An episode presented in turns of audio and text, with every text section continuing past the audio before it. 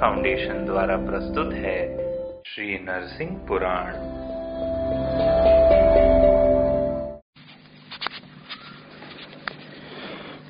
ओम नमो भगवते श्री नरसिंहाय नमः।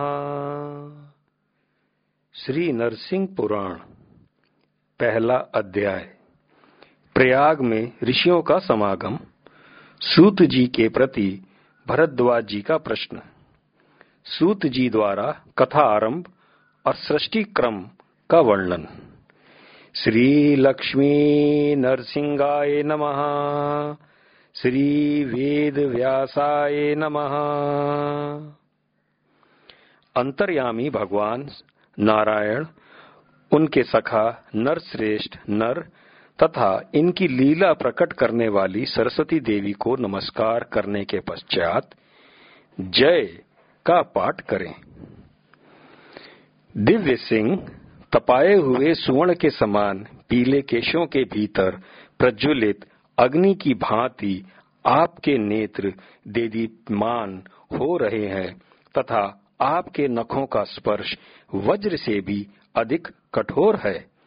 इस प्रकार अमित प्रभावशाली आप परमेश्वर को मेरा नमस्कार है।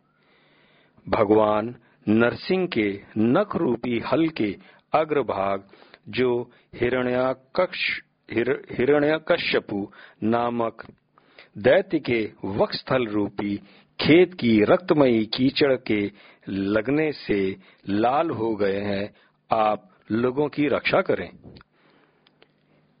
एक समय हिमालय की घाटियों में रहने वाले वेदों के पारगामी एवं त्रिकाल वेदता समस्त महात्मा मुनिगण नैमिशरण अर्बुदारण और पुष्करायण के निवासी मुनि महेंद्र पर्वत और विंध्यागिरी के स्वामी ऋषि धर्मारण दंडकारण श्रीशैल और कुरुक्षेत्र में वास करने वाले मुनि तथा कुमार पर्वत एवं पंपासर के निवासी ऋषि, ये तथा अन्य भी बहुत से शुद्ध हृदय वाले महर्षिगण अपने शिष्यों के साथ माघ के महीने में स्नान करने के लिए प्रयाग तीर्थ में आए।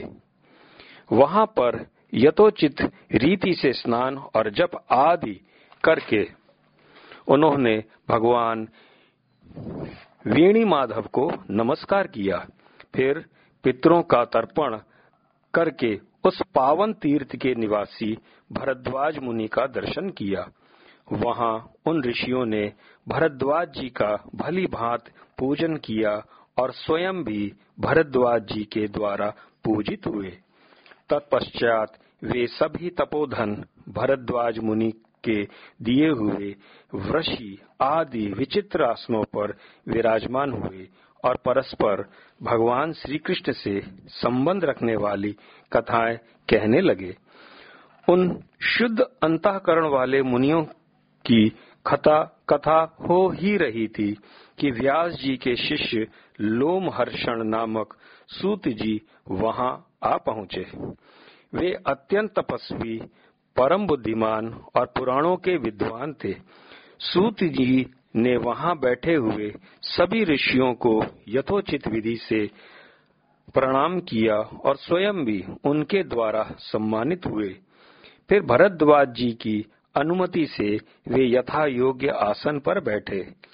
इस प्रकार जब वे सुखपूर्वक विराजमान हुए, तब उस समय उन व्यास शिष्य लोम हर्षण जी से भरद्वाज जी ने सभी मुनियों के समक्ष यह प्रश्न किया।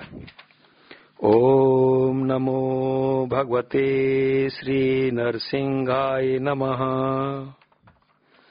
भरद्वाज जी बोले, सूजी पूर्व काल में शनौक जी के महान यज्ञ में हम सभी लोगों ने आपसे वाराह संहिता सुनी थी। अब हम नरसिंह पुराण की संहिता सुनना चाहते हैं, तथा ये ऋषि लोग भी उसे ही सुनने के लिए यहाँ उपस्थित हैं। अतः महामुने सूत जी आज प्रातः काल इन महात्मा मुनियों के समक्ष हम आपसे ये प्रश्न पूछते हैं, यह चराचर जगत कहाँ से उत्पन्न हुआ है? कौन इसकी रक्षा करता है, अथवा किसमें इसका लय होता है? महाभाग इस भूमि का प्रमाण क्या है? तथा महामते, भगवान नरसिंह किस कर्म से संतुष्ट होते हैं? यह हमें बतलाइए। सृष्टि का आरंभ कैसे हुआ? उसका अवसान अंत किस प्रकार होता है? युगों की गणना कैसे होती है? चतुर्युग का स्वरूप क्या है? उन चारों युगों में क्या अंतर होता है? कलयुग में लोगों की क्या अवस्था होती है?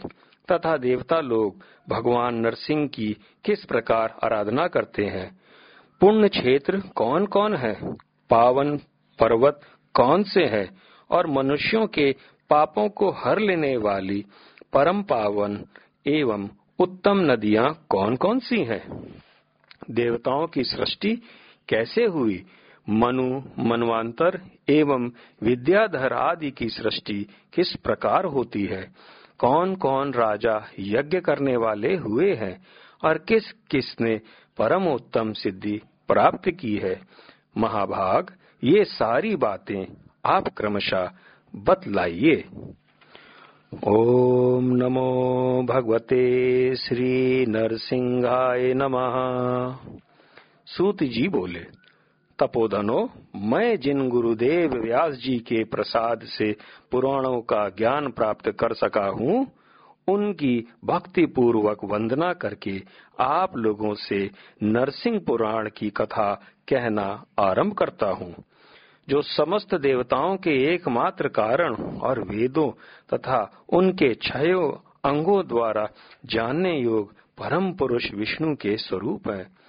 जो विद्यावान, विमल बुद्धिदाता, नित्य शांत, विषय कामना शून्य और पाप रहित है, उन विशुद्ध तेजोमय महात्मा पराशर नंदन वेद व्यास जी को मैं सदा प्रणाम करता हूँ। उन अमित तेजस्वी भगवान व्यास जी को नमस्कार है, जिनकी कृपा से मैं भगवान वासुदेव की इस कथा को कह सकूँगा। मुनिगण, आप लोगों ने भली भांति विचार करके मुझसे जो महान प्रश्न पूछे हैं, उनका उत्तर भगवान विष्णु की कृपा हुए बिना कौन बतला सकता है?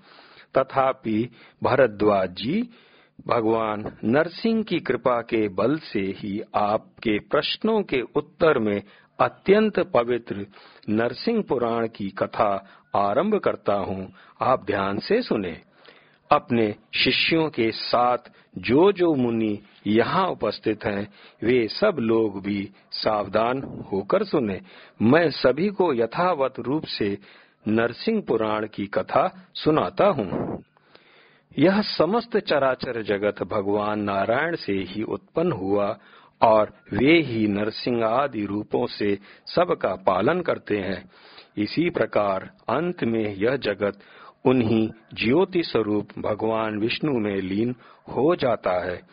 भगवान जिस प्रकार सृष्टि करते हैं, उसे मैं बतलाता हूँ। आप सुने, सृष्टि की कथा पुराणों में ही विस्तार के साथ वर्णित है। अतः पुराणों का लक्षण बताने के लिए यह एक श्लोक साधारणतया सभी पुराणों में कहा गया है। मुने इस श्लोक को पहले सुनकर फिर सारी बात सुनिएगा। यह श्लोक इस प्रकार है।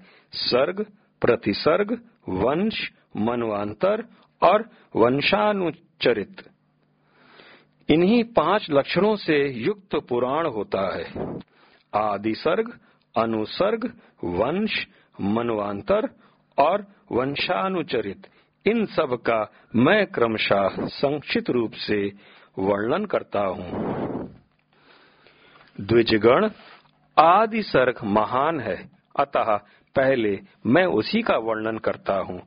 वहाँ से सृष्टि का वर्णन आरंभ करने पर देवताओं और राजाओं के चरित्र का तथा सनातन परमात्मा के तत्व का भी रहस्य सहित ज्ञान हो जाता है। द्विजोत्तम, सृष्टि के पहले महाप्रलय होने के बाद पर ब्रह्म के सिवा कुछ भी शेष नहीं था।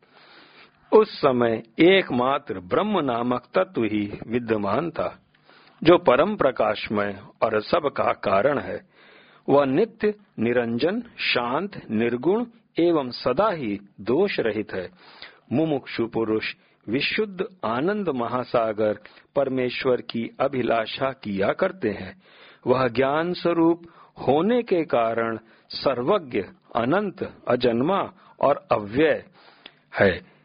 सृष्टि रचना का समय आने पर उसी ज्ञानीश्वर परब्रह्म ने जगत को अपने में लीन जानकर पुनः उसकी सृष्टि आरंभ की।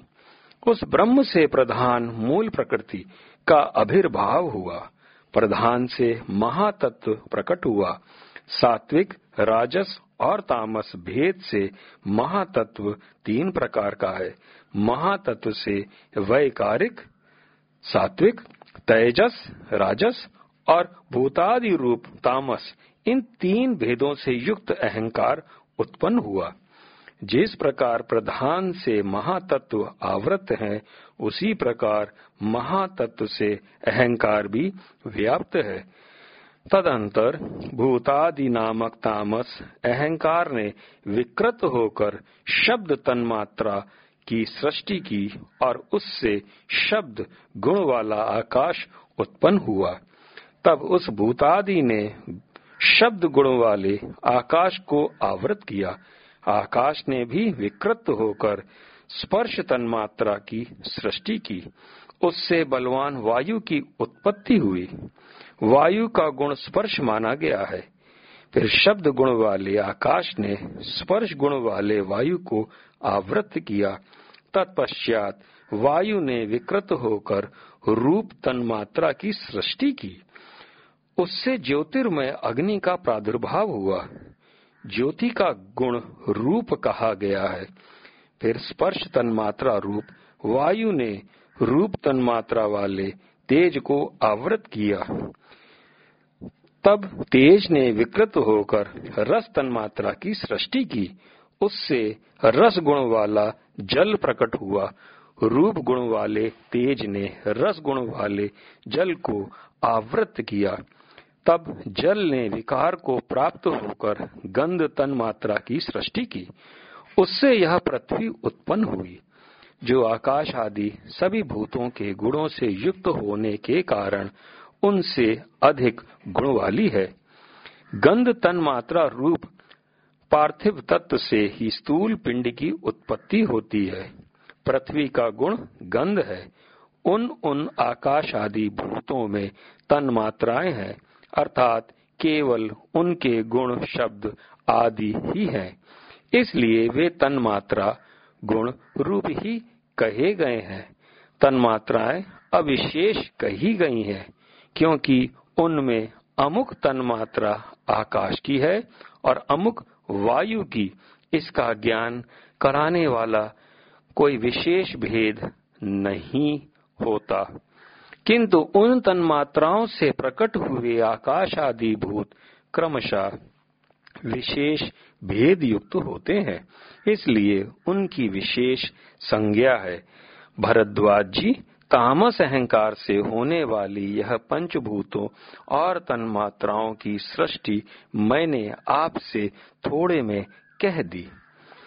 सृष्टि तत्व पर विचार करने वाले विद्वानों ने इंद्रियों को तेजस, अहंकार से उत्पन्न बतलाया है।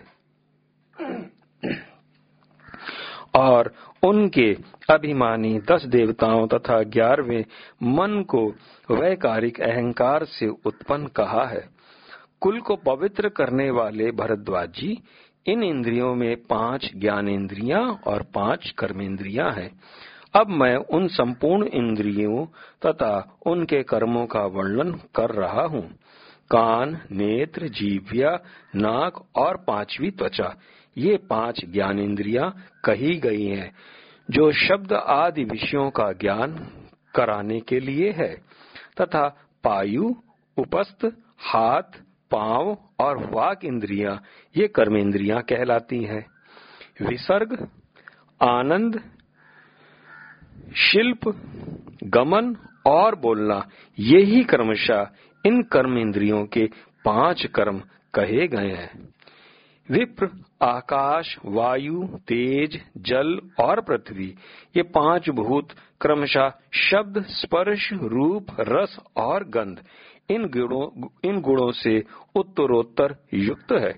अर्थात आकाश में एकमात्र शब्द गुण है। वायु में शब्द और स्पर्श दो गुण है। तेज में शब्द, स्पर्श और रूप तीन गुण है। इसी प्रकार जल में चार और पृथ्वी में पाँच गुण है। ये पंचभूत अलग अलग भिन्न भिन्न प्रकार की शक्तियों से युक्त है। अतः परस्पर पूर्णता मिले बिना ये सृष्टि रचना नहीं कर सके। तब एक ही संघात को उत्पन्न करना जिनका लक्ष्य है, उन महातत्व से लेकर पंचभूत पर्यांत सभी विकारों ने पुरुष से अधिष्ठित होने के कारण परस्पर मिलकर एक दूसरे का आश्रय ले सर्वथा एक रूपता को प्राप्त हो प्रधान तत्व के अनुग्रह से एक अंड की उत्पत्ति की। वह अंड कर्मशा बड़ा होकर जल जल के ऊपर बुलबुले के समान स्थित हुआ। महाबुद्धे समस्त भूतों से प्रकट हो जल पर स्थित हुआ। वह महान प्राकृत अंड ब्रह्मा हिरण गर्भ रूप भगवान विष्णु का अत्यंत उत्तम आधार हुआ। उसमें वे अव्यक्त स्वरूप, जगदीश्वर भगवान विष्णु, स्वयं ही हिरण्य गर्भ रूप से विराजमान हुए। उस समय सुमेरु पर्वत, उन महात्मा भगवान हिरण्य गर्भ का उल्ब गर्भ को ढकने वाली झिल्ली था। अन्यान्य पर्वत जरायुज गर्भाशय थे और समुद्र ही गर्भाशय के जल थे। पर्वत, द्वीप, समुद्र और ग्रह ताराओं सहित समस्त लोग तथा देवता, असुर और मनुष्यादि प्राणी सभी उस अंड से ही प्रकट हुए हैं। परमेश्वर भगवान, विष्णु, स्वयं ही रजोगुण से युक्त ब्रह्मा का रूप धारण कर संसार की सृष्टि में प्रवृत्त होते हैं। जब तक कल्प की सृष्टि रहती है, तब तक वे ही नरसिंह आदि रूप से प्रत्येक युग में अपने रचे हुए इस जगत की रक्षा करते हैं और कल्पांत में रुद्र रूप से इसका संहार कर लेते हैं। भगवान अनंत स्वयं ही ब्रह्मा रूप से संपूर्ण जगत की सृष्टि करते हैं। फिर इसके पालन की इच्छा से राम आदि अवतार धारण कर इसकी रक्षा करते हैं और अंत में रुद्र रूप होकर समस्त जगत का नाश कर देते हैं। ओम नमो भगवते। श्री नरसिंहाय नमः।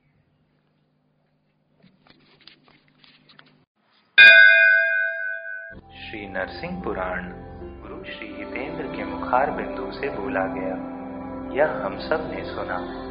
अधिक जानकारी W W W dot laws Shri कलकी डॉट कॉम पर प्राप्त करें।